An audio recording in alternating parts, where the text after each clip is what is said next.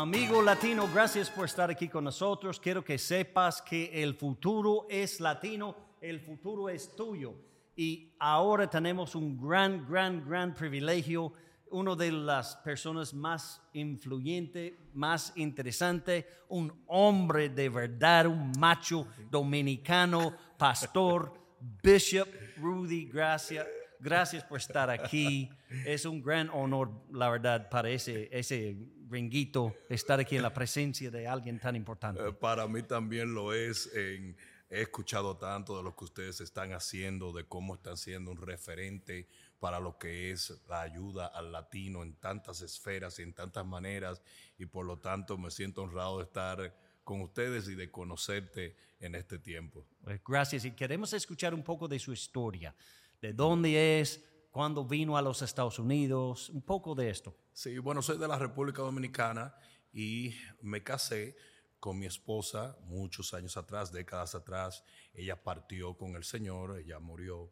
Y ah, cuando me casé, ella había nacido en New York, como muchos dominicanos, y decidimos venir a la Florida. Y de allá entendimos que el Señor nos traía con el propósito de empezar un ministerio que alcanzara al hispano de los Estados Unidos. Es obvio que estamos teniendo una estamos teniendo hoy una inmigración muchísimo más marcada que en aquellos tiempos. No obstante, aún en aquellos tiempos éramos la, la mayor minoría, si se puede decir así, en los Estados Unidos. Y nosotros entendimos que Dios nos había enviado como embajadores mm. o como misioneros al hispano de los Estados Unidos. Y después de, haber ido a la Universidad Bíblica Christ for the Nations en Dallas, eh, que fue un milagro de Dios, donde una persona que no nos conocía pagó por nuestra escuela, pagó por nuestro apartamento, pagó por los libros, simplemente porque alguien les habló de nosotros. Mm. Y fuimos a Dallas, Texas, nos graduamos de la Universidad Teológica Christ for the Nations y volvimos a Miami. Y ahí comenzamos en un apartamento y del apartamento a un aula de clases y de ahí a un auditorio de coro y de ahí a un gimnasio y de ahí a un edificio. Y por ahí hoy en día, gracias al Señor, tenemos una comunidad sólida eh, en el Señor y estamos viendo cosas maravillosas en este tiempo. Ah, no, es impresionante la, la influencia que Dios le ha dado en, no solo en Miami, en América Latina, en los Estados Unidos. Y estuvimos hablando un poco de eso, ¿no? Que eh, yo veo, cuando yo digo el futuro es latino, eh, no es como una declaración profética, es, es, una realidad según el crecimiento de la población. Pero como yo siempre digo, si alguien no está sentado en la mesa, está en el menú. y, seguro que usted trabaja con muchos inmigrantes y, su mentalidad a veces es que tiene su, su cuerpo aquí, pero su corazón en su país.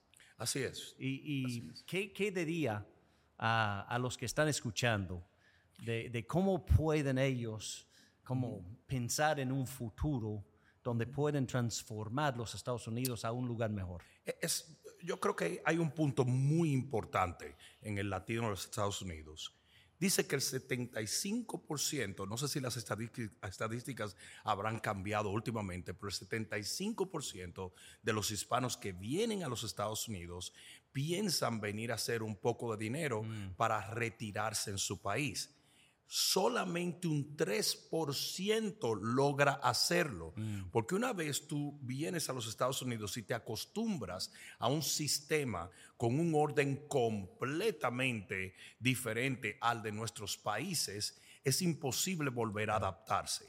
La pena es que porque tienen esa mentalidad de que van a volver a sus países, no echan raíces, mm. no no trabajan de la manera que tú trabajas en un lugar donde piensas quedarte el resto de tu vida. Y yo creo que una de las cosas más importantes es que el latino entienda que es muy importante asimilar la cultura de los Estados Unidos y convertirse en parte vital de este país. Aprender inglés, establecer sus negocios, eh, comprar sus casas. Esas son cosas que muchos latinos no hacen porque tienen la mentalidad de que van a volver a sus países y lamentablemente no funciona así. Y aún los que terminan yéndose terminan regresando porque no se adaptan a un sistema totalmente opuesto que el sistema donde ellos hicieron crecer a sus hijos, etcétera, etcétera. Y sus nietos están aquí. Y sus, nietos y todo. Así es, así O sea, es. echan raíces, pero a veces la echan involuntariamente. Y yo creo que uno de los consejos que yo le daría al pueblo latino es, echen sus raíces Mm. voluntariamente. Hagan las cosas como si fuesen a vivir toda la vida, que generalmente eso es lo que termina pasando. Y si por alguna razón eh, logran regresar a sus países, que lo hagan desde un punto donde hayan sido ciudadanos, eh, eh, ¿cómo digo?, productivos en esta cultura o en este país que los ha acogido. Yo, yo veo también en, en- yo he tenido el privilegio de convivir y trabajar con latinos casi toda mi vida, desde, bueno, los 25 años. Y yo veo, tiene valores que son tan importantes para este país. Son gente de fe, ama a su familia, trabajan como bestias y, y reproducen como conejos también, tienen muchos hijos. y, y yo digo, todos estos valores son importantes para nuestro país. claro. Y, y siendo pastor Bishop Rudy, Cristo nos dijo que debemos ser sal y luz, ¿no?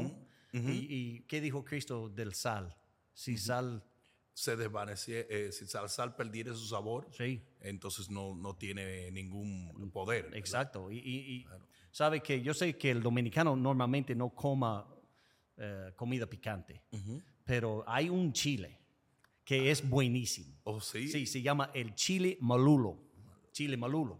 No sé si ha llegado a Miami el chile malulo. no, creo que no todavía. El chile malulo, eso es el que te pica la boca, te pica el, el, el- el alma, eh, el chile malulo. Pero estamos invitando a la gente, ¿no? De, de, de ser como un chile malulo. De, de- el chile que no pica no sirve, ¿no? Entonces, um, gracias por, por todo lo que hace, gracias por, por usar su influencia para, para ayudar a, a todos los demás, pero también a influir en el futuro de este país. Y vamos a hacer Chile malulos. Así es, Hermano. así Amén. es, Amén. con Oh, todo. Y tiene otra última palabra para los que están escuchando. Sí, ah, yo creo que una de las virtudes del pueblo hispano es que habiendo atravesado por tantas situaciones difíciles como se presentan en nuestros países por el sistema en el cual es- esos países se desarrollan, tienen una gran apreciación por las cosas que este país ofrece. Yo soy un hombre que ama los Estados Unidos. Mis hijos nacieron aquí, mi familia, mi congregación, eh, eh, todo ha florecido en este país. Y soy de los que creo que una de las mejores cosas que le puede pasar al hispano en los Estados Unidos es aprender a amar esta nación para que así esté en este lugar, no solamente por tener una mejor economía, sino porque entiende los fundamentos principales de una nación tan maravillosa como es los Estados Unidos. Debemos vivir agradecidos de que los Estados Unidos nos han recibido de la manera que lo han hecho. Muchísimas gracias. Y amigo, no se olvida que el futuro es latino. Entonces, sea Chile malulo.